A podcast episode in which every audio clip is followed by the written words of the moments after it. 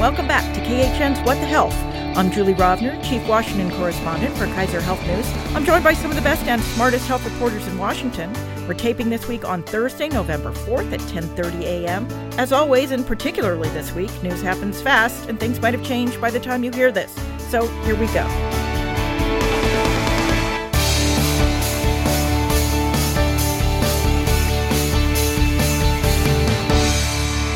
Today, we are joined via video conference by Alice Miranda Ollstein of Politico.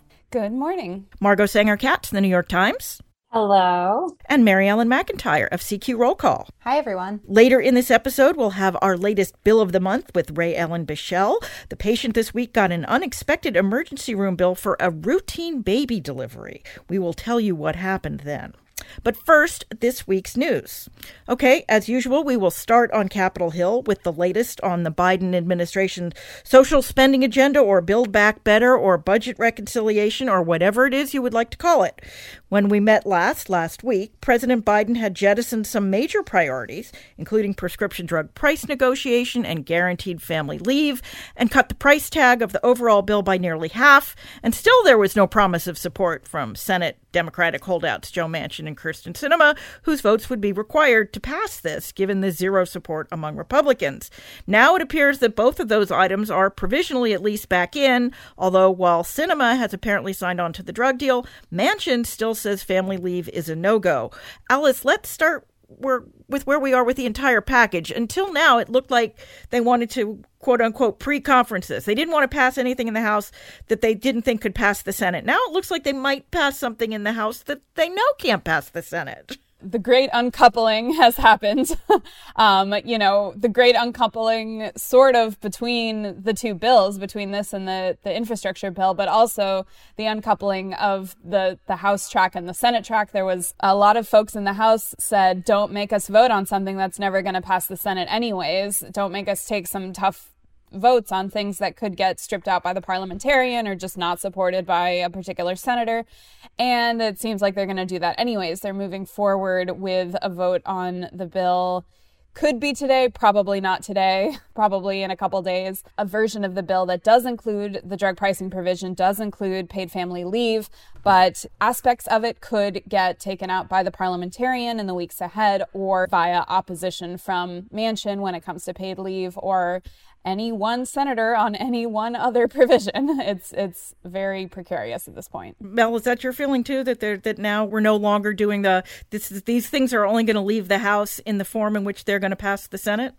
That that's definitely what it seems like. You know, I think after the elections in Virginia and New Jersey and obviously other states, but those were the big governors' races this week. The immediate question kind of was what does this mean for Democrats' agenda? You know, it wasn't as good of a night for Democrats as they would have hoped. That's putting it mildly. Sure. Yeah. Yeah. The, you know, I think there were some questions if it does affect the Democratic agenda and the House. And it kind of seems like the House move now is double down. Let's pass these bills, the infrastructure bill to the White House for President Biden's signature. Let's double down and add in, you know, paid family leave, even though Senator Manchin, you know, is saying that he doesn't want to pass that through reconciliation without knowing how these Byrd rule rulings will go and move ahead with this and you know start to say okay we have these majorities. We're going to act with them while we can and hopefully pass something that will resonate with the american people and the voters. So that's sort of what it seems like at this point Yes, well, as the old person here at the table, I get to say that the ACA actually had to come back to the House because it got a couple of provisions taken out by the parliamentarian under the Byrd rule, and it had to pass the House one last time, which a lot of people don't remember. So, and that was pre-conference. That was really pre-conference. That was pre-conference for months.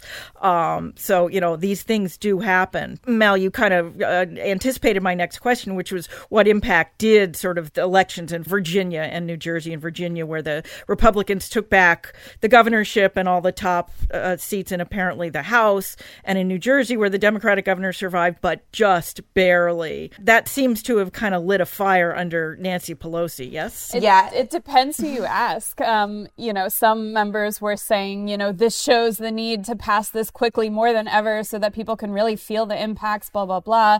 But others, including Manchin, said this shows that we need to, you know, hit pause and be more careful and not add to the deficit and not potentially worsen inflation. And so I think the election results were really like a Rorschach test where everybody could read into it whatever they wanted and whatever they previously believed. So even before the elections on Tuesday, prescription drugs which had been taken out were put back in. I think that that the president had left them out to kind of again light a fire under negotiators and that seemed to have worked. Who wants to who wants to tell me what's left of the prescription drug negotiation provisions it seems to be in? I, I can talk about this. I actually think that what happened on prescription drugs is pretty interesting. So just like to back up a little bit, you know, the House in 2019 passed a big prescription drug price reform bill that was very ambitious and it was very aggressive. It would have made very large changes in the way that the US buys and prices drugs. Some estimates said that it would have reduced the revenues to the pharmaceutical industry by like 40%. So these were very uh, substantial reforms. And uh, basically, what would have happened is that Medicare would have had the ability to regulate the prices of a pretty large subset of prescription drugs and they would lower them to a benchmark price that's based on what other countries pay. And we know the US pays, you know, about two and a half times what other OECD countries pay on average for prescription drugs. So you're talking about uh, pulling it down towards that benchmark. Uh, that's a big reduction. There were some other things in that package as well. But I think, you know, from the beginning, it was clear that that was not going to fly in the Senate, that it was just a little bit too big and too aggressive. And then it sort of like fell apart was not in the president's framework last week. And then there were discussions last week among key negotiators where it seemed like really what was on the table was something that would have almost no effect on the prices of prescription drugs at all. Uh, and then they sort of like pulled the rabbit out of the hat this weekend and came up with a compromise that I think is sort of a rare Washington compromise where it feels like not just half a loaf, but actually something different and interesting. And I think that really balances a lot of the competing concerns about this uh, legislative idea, which is the pharmaceutical industry. And I think a lot of smart people who are not making money in this industry think that if you pull 40% of the revenues out of this industry by substantially lowering the prices of drugs as soon as they come onto the market, uh, even if they are quite innovative and have major healthcare implications, that it will interfere with the pipeline for new research that people won't and invest. the incentive. Yeah i mean why would people put their venture capital dollars into an early stage biotech startup that has like an interesting you know drug for cancer? If that drug works they can't make any money at the end you know they would rather put their money somewhere else. That's sort of the theory. And i think the pharmaceutical industry hypes that up uh, to ridiculous extremes where they say any dollar that comes out of our pocket will break the whole system but basically, what uh, Congress, what the various negotiators in both the House and Senate uh, came up with is drugs that come onto the market are basically going to get a bunch of years where their price cannot be negotiated by Medicare. So, in the case of uh, like normal prescription drugs, they call them small molecule drugs. Uh, I think it's nine years. And in the case of biologic drugs, so these are drugs that are based on like proteins or other kind of more complicated manufacturing processes, it's 12 years. So you get onto the market and you basically get nine or 12 years with the current system. And then after that, like Medicare gets to bring down the hammer. And it is not this international price index so we're not talking about you know really really slicing down the prices but there's kind of a clear schedule where the price ratchets down over time to be sort of similar to what happens when there is generic competition when a when a you know in a kind of normal ideal version of our system you introduce a new drug you have a patent the patent expires someone makes a copy a bunch of competitors come in and the price quickly collapses. And this is sort of mechanically causing the same thing to happen even in the case of drugs where there might be additional patents or other reasons why there isn't a generic entry that causes that price collapse. So it's smaller. We're talking about smaller reductions in the prices of drugs. There's this delay, so it's not going to have the same impact right away. And they did agree that it would be a smaller number of drugs. So, not every drug, even when it hits this deadline, is going to be subject to these negotiations. Nevertheless, I think you know it will hit a lot of very expensive drugs. It will prevent the pharmaceutical industry from being able to charge high prices indefinitely if they can come up with new patents or do other sorts of shenanigans that we've seen in the market. And then, sorry, I'm talking for a very long time, but uh, the bill also. No, but this, I mean, this, it looks like this might actually be the deal finally. there's also an out of pocket cap, right? Right. So I was going to say there's two more things. Um, one is that it does restrict the amount that pharmaceutical companies can raise the prices of drugs in each year. So right now they can, they often raise the price twice a year by amounts that are larger than inflation in the general economy Uh, so this says basically you get to raise the price of your drugs only by the rate of inflation. And if you raise the prices by more, you get a big penalty. I think that this is sort of a sleeper issue, actually. It completely redesigns the Medicare Part D drug benefit. So, you know, seniors who are in Medicare, they buy a separate insurance plan that covers their drugs. And it's actually a terrible insurance product and has been for many years. It has no limitation on how much people can be asked to pay out of their own pocket. And indeed, I wrote a story last week about, you know, cancer patients who are paying fifteen, sixteen thousand dollars a year in uninsured drug costs. Right. When they passed it, the idea was there is a catastrophic benefit, but you have to continue to pay 5%. And when they passed this in 2003, nobody anticipated that that 5% could turn into tens of thousands of dollars, which is what has happened. So, what Congress is doing in this bill is, first of all, they're just putting on a hard cap. They're saying no one's going to have to pay more than $2,000 a year for their drugs out of their own pocket that's still a lot for a lot of seniors in Medicare. You know, the median income for uh, someone in Medicare is like less than thirty thousand dollars. I think. Yeah, I think it's twenty seven thousand. Yeah, you know, so two thousand dollars a year that's a lot, but it's a lot less than sixteen thousand.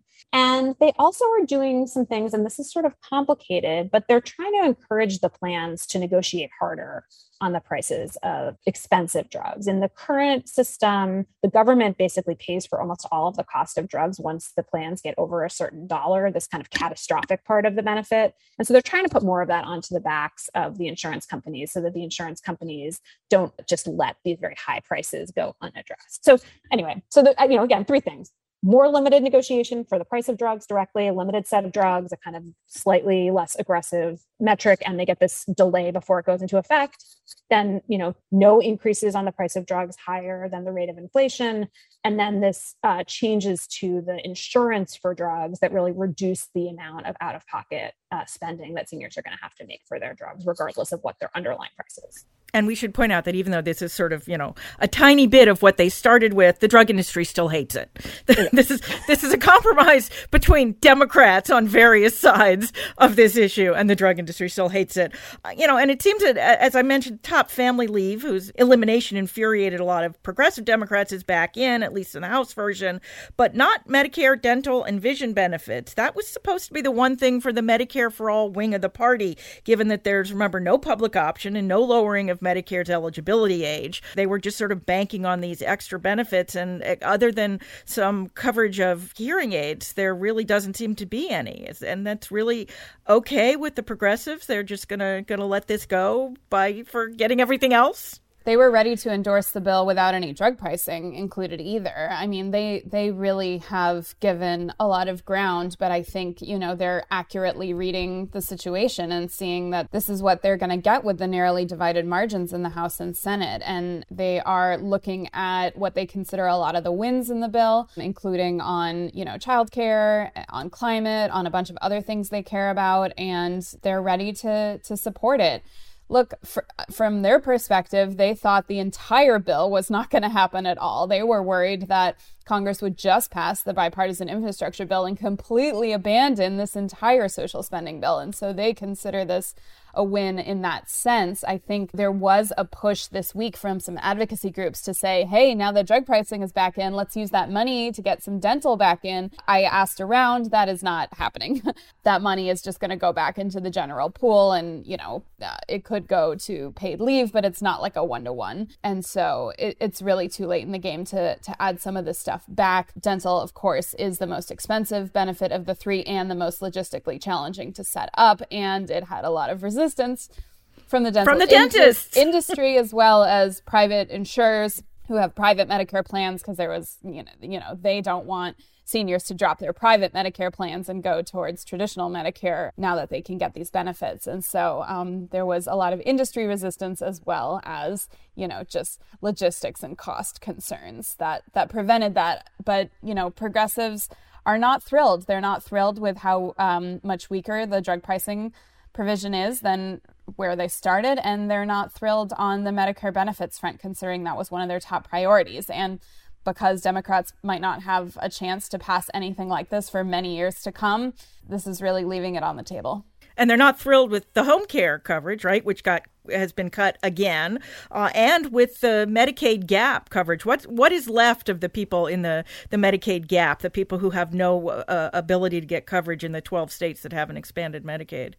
A lot. It's but it's only for four years instead of like standing up a brand new government program that copies Medicaid, which was part of the original plan, instead uh, people in the Medicaid gap, so in these 12 states that did not expand Medicaid, they're going to get access to effectively free plans in the Obamacare exchanges that have additional wraparound benefits. So they're going to have cost sharing that's similar to Medicaid, which is to say almost no copays, co-payments for um, doctor's visits and medical treatments. They are going to have additional benefits that are not part of the normal Obamacare plans, things like transportation to their medical visits. And, you know, they're going to get to piggyback off of this existing health insurance system that like has already been set up and which flipping the switch of giving them subsidies is actually a relatively trivial matter as opposed to building up like a whole new infrastructure just for them. So people that really think that Medicaid is the perfect program for low income people in this country um, and you know they make a lot of good points about how the benefits really are designed for this population there's a lot of thought that has gone into the way the medicaid program is built and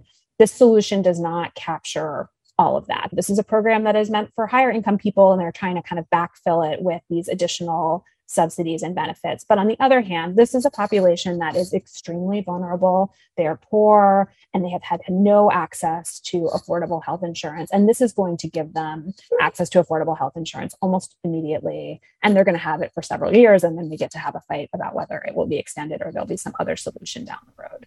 All right. Well, we should we do need to move on, but I will say that there's still a long way for this bill to go, but I do feel like it's starting to take shape of what might actually pass at some point, maybe before Thanksgiving. Um, it will. I, I'm I'm fairly confident it will not be in its final form by the time we meet again next week. And because there's not enough health news right now, it's open enrollment for both the Affordable Care Act and for Medicare. That's the time of year when people can sign up for health plans or change their plans. I think it's fair to say that both programs suffer from one big problem that's the same that there are lots of people who could save money by switching, but they don't bother to even look because it's so complicated. Is there any way to fix this? Either, I mean, for Medicare, at least tried. Medicare, you know, has standardized Medigap plans, and but now there's you know, uh, you know, dozens in some cases of Medicare Advantage plans and various permutations of drug plans. We all know that the Affordable Care Act has way, way more plans than any anybody can possibly make sense of. I mean, this is sort of the paradox of choice, right? Yeah. I mean, I think, you know, the thing to look at this year, and I'm, you know, a little bit more up to date on what's happening with the Affordable Care Act open enrollment than I am Medicare open enrollment. But you know, a big thing for that is, you know, obviously we've spent much of the past year generally in a special enrollment pe- period. So we had did have, you know, a sizable number of people after Democrats passed the American Rescue Plan earlier this year. That included the enhanced subsidies available on the exchanges. I forget exactly what the numbers were, but you know, a sizable number of people who did go back in and shop, try to take advantage of the fact that they may have become eligible for a subsidy for the first time or have a larger subsidy. I think it was like a couple of million people. It was a big number. It was a sizable group of people. So it'll be interesting to see, you know, those enhanced subsidies are still in play for this year. Um, they are, you know, further extending them as part of the reconciliation package that we were just talking about. So it'll kind of be interesting to see how that continues to grow this year. But I think, you know, one of the things that's sort of interesting is, you know, coming off of a year of so much of it was spent in a special enrollment period that people were just doing that. Does that have any effect on this? How does it affect how people are thinking about open enrollment this year? I think is somewhat interesting. And also, this year's open enrollment period is still longer than it has been in the last year or two because the Biden administration went back to the, the original. So I guess it's open until January 15th. Is that the um, Med- Medicare open enrollment closes in December because Medicare open enrollment's always only six weeks long, but the Affordable Care Act open enrollment is going to go on a little longer. Yes, Margot. Well, just so much of our system is built on this idea that people benefit from choice and that they want to shop and that the process of shopping and choosing will make insurance better, will create incentives for insurance companies to offer us better products, to negotiate harder with medical providers and lower the cost of healthcare. I mean, there's we see this now kind of throughout our healthcare system. Our employers often give us multiple choices of plans. The Obamacare exchanges are built on this idea, right, where you're going to have lots of choices. And indeed, politicians often brag about how many plans there are. When there were not enough plans, that was seen as bad. Now there's more plans, that's seen as good. And, you know, Medicare increasingly is a privatized program in which people are also shopping among various Medicare Advantage options in these kind of regulated private marketplaces. So this is our system. Lots of people have to choose a plan. Almost all of them have to choose a plan at this time of year.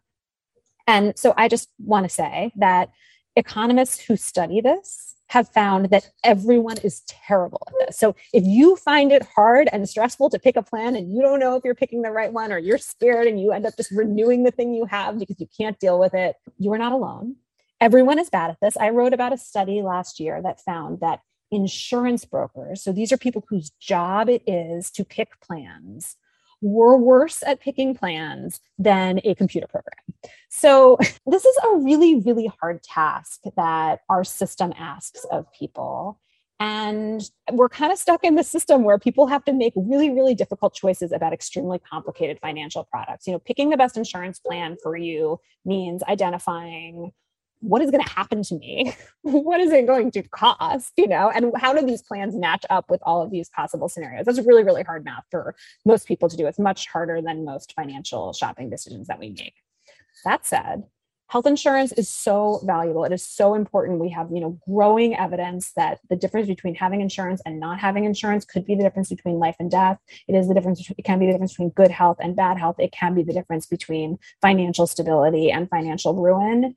And in this environment where there are these really enhanced subsidies for people across the in- income spectrum, I just would, my advice would be that if you know someone who is frustrated by the system and who is wanting to throw up their hands, I would, it just would encourage them to pick something. I think it really does behoove you to buy some insurance and to just take some comfort in the fact that it is not only hard for you. No pressure or anything. All right, well, let's talk about abortion, which may or may not have been an issue in the Virginia gubernatorial race, although it very much was in the advertising for it. The Supreme Court on Monday heard nearly three hours of extremely complex arguments about two cases challenging that Texas law that bans abortions at about six weeks and incentivizes members of the public to enforce the law by providing bounties of at least $10,000 for those who successfully sue people providing or aiding abortions. One of the cases was brought by abortion providers and the other by the Biden Justice Department. Interestingly, it seemed from the arguments that the court, despite twice refusing to put the Texas law on hold, it is in effect, might have enough votes to allow that law to be challenged by the abortion providers. Probably didn't seem that way maybe by the Biden administration, but by the time this they get around to challenging this law, it might all be moot because of Mississippi, right, Alice? Well, because the Supreme Court scheduled this case faster than they've scheduled any case in decades. There is the expectation that some kind of ruling could come down in the next couple weeks, you know, potentially allowing the early the lower courts block on the law to go back into effect. So there could be news on that front, maybe not in less than a month, the Supreme Court is going to hear this bigger case on the fate of Roe versus Wade, but a decision in that case isn't expected until next summer. And so it is likely there will be some changes on the Texas front before then. But a lot of the arguments in this case, even though, of course, it's about abortion, were not really about abortion at all. They were about whether judges can be sued. They were about whether the federal government can get involved in a case like this.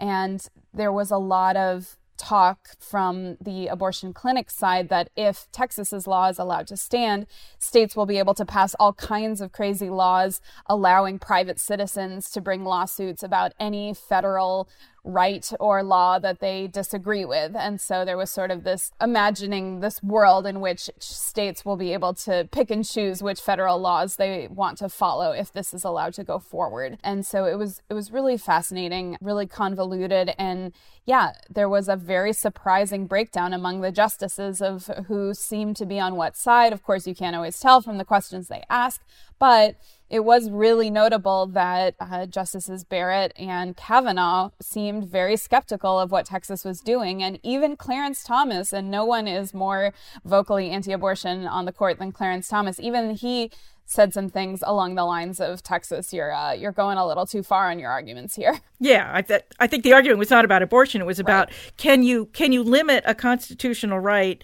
and not allow people to sue in federal court over it. That's basically right. what this argument was about. Right. And, and I think Justice Kavanaugh seemed to be swayed, if you will, by uh, a, a, brief filed by a gun rights group in California that said, you know, if Texas can do this, then California could make it impossible to, you know, to sue over gun laws, over gun restrictions. And that, that seemed to, to kind of t- turn some heads. Um, meanwhile, as I mentioned at the top, Democrat Terry McAuliffe, the Democratic candidate and former governor of Virginia, ran ad after ad here in the Washington media market that covers much of Democratic Northern Virginia, warning that now Governor elect Glenn Youngkin would try to make abortion illegal in Virginia if the court overturns Roe next year, as it seems that they very well might. Likely that the court will overturn Roe, not necessarily that Youngkin would try to make it illegal, although he might well try that too. Can we read anything from Virginia about voters and abortion, or is it too early? I feel like we constantly see ads that said, you know, the Supreme Court might overturn Roe v. Wade, and then bad things would happen if you're if you support abortion rights. But the Supreme Court has not overturned Roe v. Wade in 50 years, even though we know that it's more likely that they will than any time they have since the 1990s. I mean, do we think this can become a voting issue? I think every state is so different. I mean, we saw abortion rights be a big motivator for Democrats in the California recall race that kept the current Democratic governor in power, and that that turned out to be a successful strategy there. But Virginia is not California. Um, voter, uh, a lot of voters are more conservative on that issue, and so um, it didn't prove as much of a motivator as the issues the right was trying to highlight in terms of critical race theory and education and all of that. And so I think you can't make one big national takeaway assumption about abortion right now. I think it really depends state by state. I do think that we're in this interesting period in which in Texas, we are effectively running a test case for what it's like to not have Roe versus Wade. I mean, Roe versus Wade still exists, but because of these weird procedural issues, Texas has effectively banned uh, abortions after six weeks of pregnancy, which is clearly in conflict with Roe versus Wade. At the same time, we have this Mississippi case that you know was specifically taken by the court to address the core questions of the Roe v. Wade finding and indeed, you know, Mississippi, like in their briefing, has come straight ahead and basically said, yeah, we want to overturn Roe v. Wade. That's what we're doing here. They're not trying to give the justices a little middle wiggle path to like weaken abortion rights, but still hold on to Roe. So I have not really talked to anyone in the legal community, and I don't haven't talked to everyone, obviously, but people think that the, that the court is going to take a whack at Roe, you know, in this term. And again, we are seeing on the ground what that might look like in a state that is, uh, you know, where politicians are opposed to abortion. And I just don't see this big groundswell of liberal voter energy around this issue. You know, for decades, abortion has been extremely mobilizing for uh, conservative voters, for evangelical voters. I think it's been a very helpful issue for Republicans. And, you know, we hear this conventional wisdom like, oh, well, like liberals aren't as exercised about this because they have the constitutional right on their side. They don't have to worry about it as much. I think we are in a moment where if you were going to be worried about it, uh, like we're there now. And I don't see this kind of, as Alice said, sort of nationwide um, activism around this issue. Maybe it will be different uh, when the Mississippi case comes down. It starts to feel a little bit more real to people. And I think it will be interesting to see what happens in Texas politics in the coming months because Texas is kind of living through this now. But I don't know what my prior was because I'm always bad at uh, predicting politics. But I do think that I have noticed how muted the response has been on the left to uh, this very large current and looming change to the legal status of abortion in this country. No, I agree with you, Margot. I think uh, you know this is all just completely up for grabs. We're in we're in very new territory here, and we will see how it goes. Well, let us talk about COVID at least briefly. The good news: kids as young as five are now eligible for vaccines. The not so good news: also this week, the world passed the five million mark in COVID deaths, uh, and that's almost certainly an underestimate. Meanwhile, we are still here fighting about vaccine mandates. The Supreme Court, which has been pretty solicitous toward religion uh, in the religion versus public health argument, ruled for public health Health, at least in Maine last week, refusing to block a vaccine mandate for health workers that doesn't include a religious exemption. And today we are getting that long delayed rule from the Biden administration requiring that healthcare workers in facilities that accept Medicare and Medicaid be vaccinated and that employers of more than 100 workers require either vaccines or weekly testing. And there's now a new single deadline of January 4th. Is this going to touch off a whole nother round of debate, or have so many employers basically done this already that what's left is just kind of de I think this is going to touch off another round of debate, and you're already seeing this. You know, there's a large number of Republican senators, 30 something, who, you know, are pushing back on this. They're definitely trying to make this an issue. I think it'll be interesting what the court does. You know, surely we can expect additional lawsuits on this. The Maine case from last week is telling that they let the mandate go forward, but, you know, it's only so much. I think that it'll be interesting to see, you know, is there a difference between employers and healthcare workers? You know, you do have the testing option, uh, obviously, for employees who do not want to get vaccinated, they can do testing. And this rule sort of fleshes out some questions around that. For example, employers can put the cost of testing on employees rather than having to cover it themselves. So, you know, I think these rules are interesting, but I think this is going to continue to be you know, a big political issue, even if we are seeing that a lot of employers who have who have put forward these mandates, you know, are getting overwhelmingly large number of their employees to comply with it, I still think that this is going to at least be a political issue in the months to come. All right. Well, one more topic this week uh, that you might have missed, even if you're a health nerd. The Texas Medical Association is suing the Biden administration over the regulations the administration issued to implement last year's surprise bill ban passed by Congress. The Texas Medical Association says the rules, unlike the original legislation, are too tilted towards insurers to the detriment of providers, meaning that providers will be paid less than they anticipated anticipated. Margot, you've covered this, I think, the most closely of anybody here. Do these rules put a thumb on the scale for the insurers? I mean, certainly the providers have been making that argument um, early and often. I, if you read the legislative text, I really do not think that these regulations are very far off of what Congress intended. Uh, you know, the surprise billing legislation was also the result of a compromise in Congress. There were competing bills and they were merged, and various parties were brought together to come up with some kind of consensus. And we have seen letters from some of these members of Congress who wanted a more provider friendly version of the law, saying, we did not intend for this law to be interpreted in the way that the regulations have interpreted. We want it to do something completely different.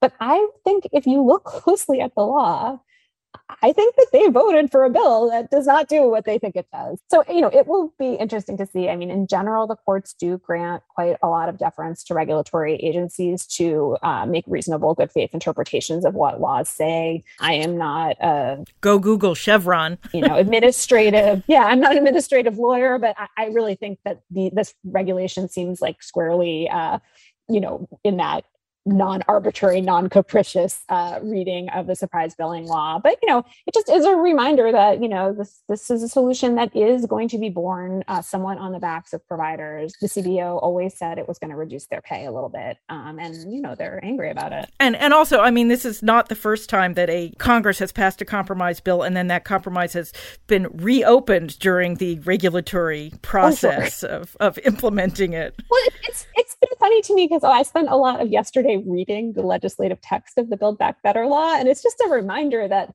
you know these members of congress even though they are engaged in very detailed negotiations you know they really did spend all weekend you know sitting sitting around trying to figure out what they were going to do on the prescription drug bill. You know at the end of the day they're coming up with a couple of bullet points. Maybe they have like a one page summary of what they want and then they're handing it over to people whose job it is to write the sort of fine print legislative text and that stuff is i don't know it's like a whole other language. You know i try to read it and i try to interpret it but i just was reading build back better yesterday and thinking to myself like wow this is really hard. Like it's hard for me even knowing what the summary it's hard for me to understand what this law is, is saying. These regulators are going to have to interpret it. That's a really hard job. And i think this whole fight about the surprise billing is like a reminder of that too where you know people were in a room and they basically agreed to a set of concepts but then that had to be written down. And i think the way that it was written down maybe was a little different than some of those people hoped it would be. Or they painted it a little bit differently from yeah. what they possibly agreed to in that room uh, that sausage making is complex. Can I just like sorry, I, this is this yes. should, be, should, have been my extra credit. I mean, perhaps I will now make it my extra credit prematurely, but go ahead. I really uh, was reminded uh, of this sausage making metaphor recently that my late colleague Robert Pear wrote an amazing article uh, during the Obamacare legislative debate in which he went to a sausage factory and discussed the metaphor of sausage making with a sausage maker who was deeply offended that his work was being compared to the process of writing legislation. That he said, we have set recipes, we have procedures, you know. Um, anyway, it's just sort of a hilarious look at all the things that are weird about the legislative process, but also I learned a lot about the sausage making process too. I do remember that, and I will go back and find it. I promise. All right. Well, that is the news for this week. Now we will play my Bill of the Month interview with Rae Ellen Bichell. Then we will come back and do our extra credits.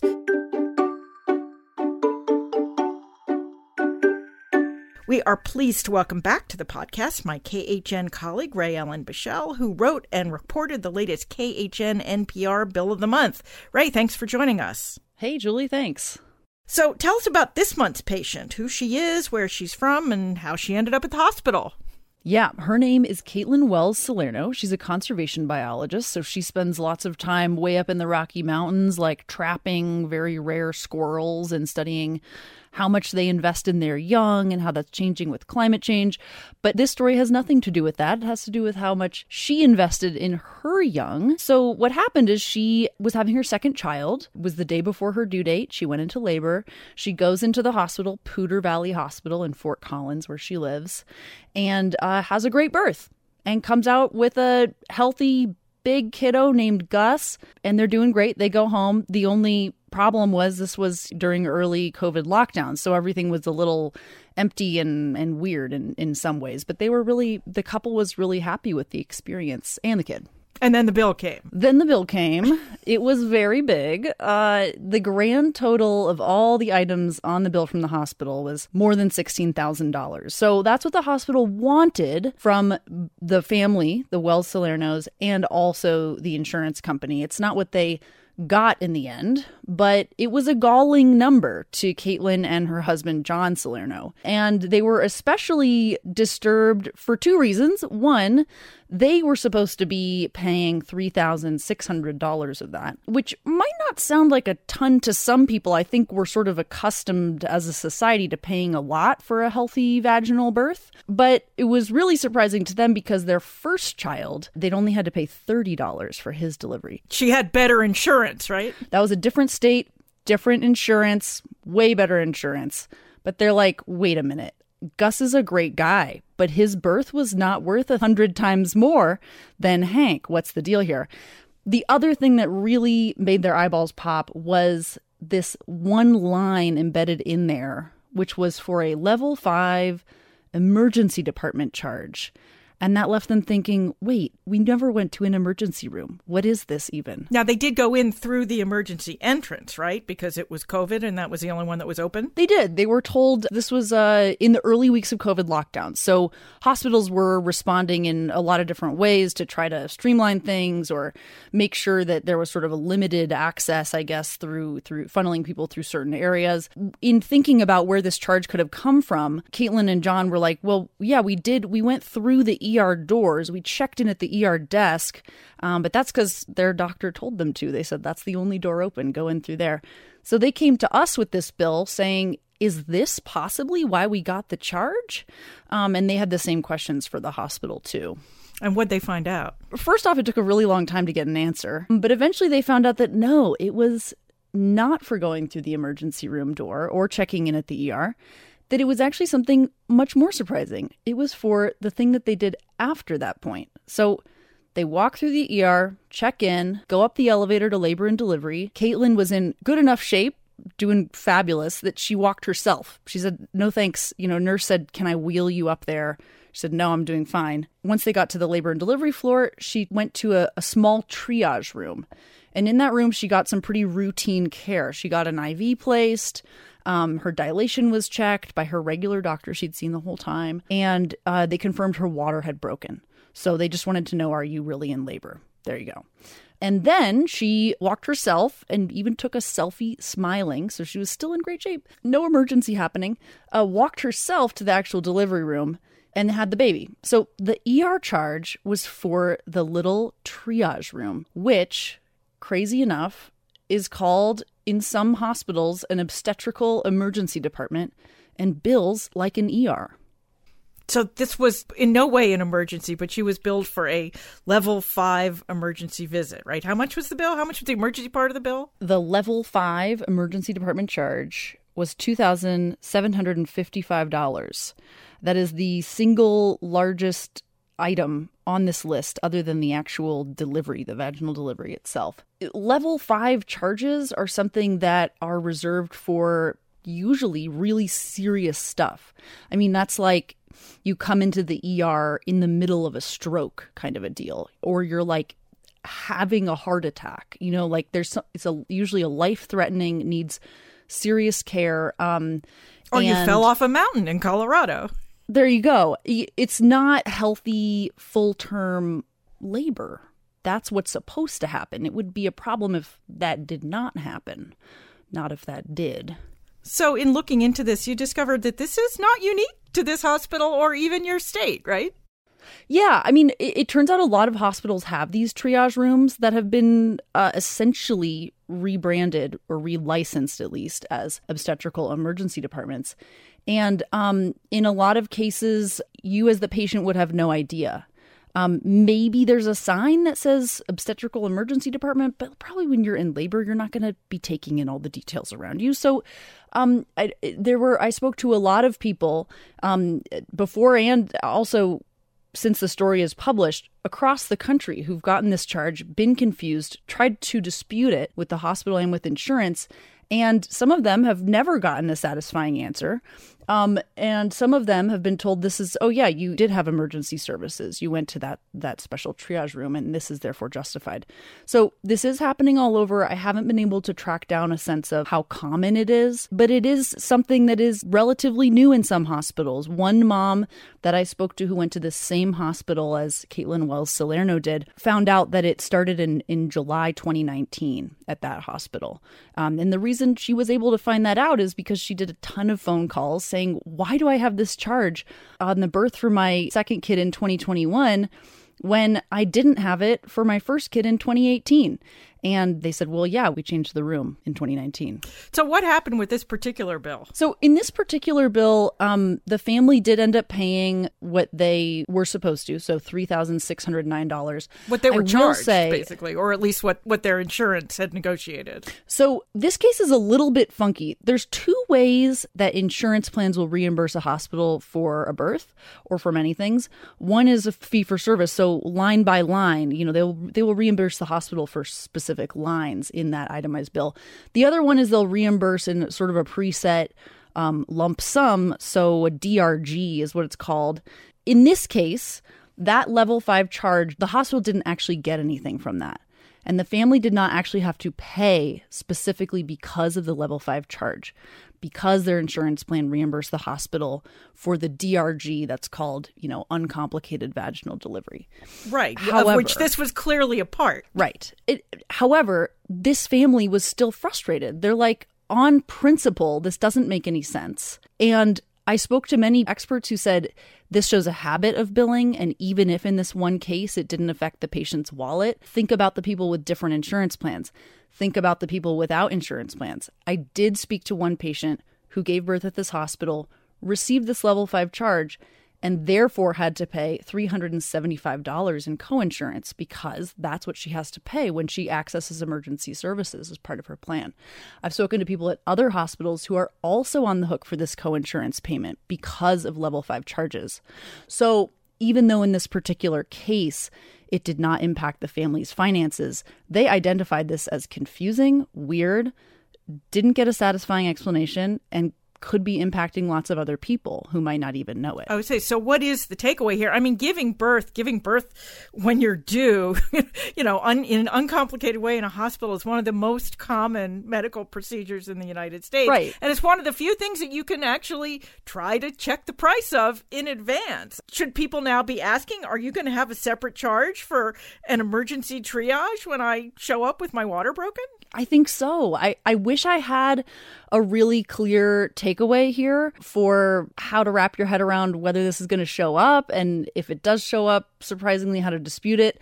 I don't have that, but I do think that the place to start is ask your hospital do you have an obstetrical emergency department? Do you have an OBED? And if so, what are the conditions under which I would get a charge for that service? You know, in, in this case, the conditions are as follows you think you're in labor, you come in to the hospital as your provider tells you, and are subsequently admitted. That's pretty straightforward. And uh, unless you go to the clinic beforehand, unless you happen to go into labor like during business hours during the weekday and can go see your regular provider in the their regular office and they can directly admit you then you're going to get this level 5 charge so try to clarify ahead of time is this a thing at the hospital if you want to give birth at a hospital? And when, under what conditions might I expect this on my bill?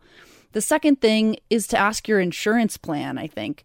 You know, how do they reimburse the hospital for birth? Um, because if they reimburse them on a DRG basis, that lump sum, then the line items might not matter so much. And you, as an individual patient, you have, then have to ask, how important is this to me? Right. You're just going to have to pay your share of the lump sum. The last thing here is just if you do give birth, look at your itemized bill and look at the individual items on there.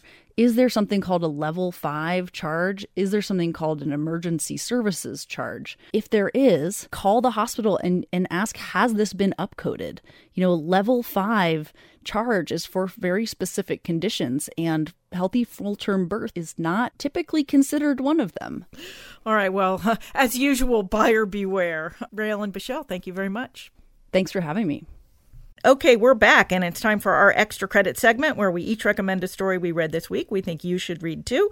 Don't worry if you miss it, we will post the list on the podcast page at khn.org and in our show notes on your phone or other mobile device. Alice, why don't you go first this week? Sure. So, um, this story in ProPublica caught my eye because I did a lot of reporting over the past year on the state of sexually transmitted infections in the United States, the very bad state of it, and how they've gotten even worse during the pandemic. And Caroline Chen did such a good piece along that front about congenital syphilis, which is um, syphilis that is passed from a pregnant person to the child. Um, and it's completely preventable.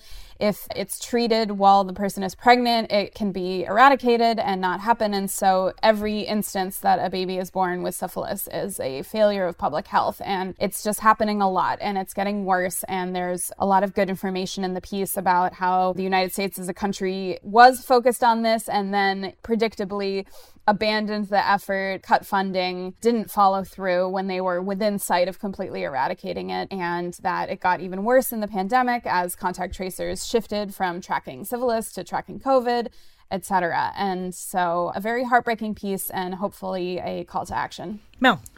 Yeah, my extra credit this week is um, a story that was in Stat um, looking at how there wasn't really a way that the US came up with to overcome vaccine hesitancy with the COVID 19 vaccine. You saw employers, states, local governments, uh, private businesses trying, you know, really everything that they could think of to try to encourage people to get the vaccine. Free donuts for a year. Free college tuition, $500 whatever it was. And for you know the group of people that was truly vaccine hesitant this didn't really do a whole lot to convince them. And there wasn't you know a clear public health strategy that was laid out you know as we began. There was strategies and you know the biden administration came in with their plans for vaccination and to ramp up vaccinations and there was that. But to really target people who had genuine concerns and really were unsure a lot of these things did not work. And sort of looking at that i thought that was really interesting it was. Um, Margaret, you've done yours. Um, mine is from my KHN colleague Anna Maria Barry Jester. It's called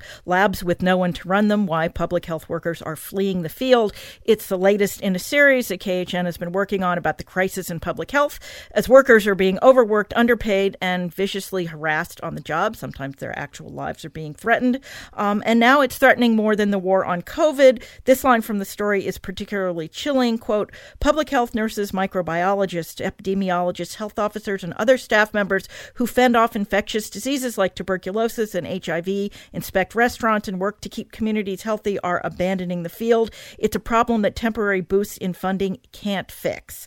Close quote. Um, at some point, we as a society are going to have to decide whether we want to have a public health infrastructure or not. So that is our show for this week. As always, if you enjoy the podcast, you can subscribe wherever you get your podcasts. We'd appreciate it if you left us a review. That helps other people find us too. Special thanks, as always, to our ace producer, Francis Ying. Also, as always, you can email us your comments or questions. We're at whatthehealth, all one word, at kff.org, or you can tweet me. I'm at Jay Rovner. Mel? At Mel McIntire. Alice? At Alice Ollstein. Margot? At Sanger-Katz. We will be back in your feed next week. In the meantime, be healthy.